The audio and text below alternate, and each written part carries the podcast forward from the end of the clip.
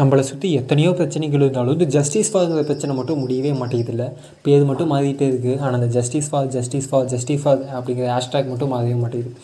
சில வருஷங்களுக்கு முன்னாடி சுஜித்துன்னு ஒரு குழந்தை தீபாவளி அன்னைக்கு ஆழ்துளை குணத்தில் மாட்டிக்கிட்டான். எவ்வளவோ முயற்சி பண்ணோம். எஸ் அஃப்கோர்ஸ் காப்பாற்ற முடியல.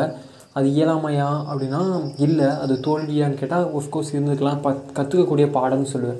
ஏன்னா குறைஞ்சபட்சம் நம்ம முயற்சி பண்ணோம். ஆனால் அந்த ஜஸ்டிஸ் ஃபார் பக்கத்தில் இருக்கிற நேம் மட்டும் மாறிக்கிட்டே இருக்கு இல்லையா? அதுக்கு நம்ம என்ன பண்ணோம் பொள்ளாச்சி மாதிரி அது மிகப்பெரிய இஷ்யூ ஆச்சு. அதுக்கு என்ன பண்ணோம் எதுவுமே பண்ணல. சுஜித்தை காப்பாற்ற முயற்சியாவது பண்ணோம். பட் எத்தனையோ குழந்தைங்களை நம்ம இழந்துக்கிட்டு இருக்கோம்.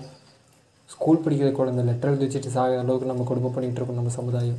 நீங்களும் நானும் அதில் ஒரு பங்காக தான் இருக்குன்னு கேட்கும்போது வெக்கக்கேடாக இருக்குது ரொம்ப கஷ்டமாக இருக்குது ஆனால் நம்ம இயலாமையில் இருக்கோம் இல்லையா?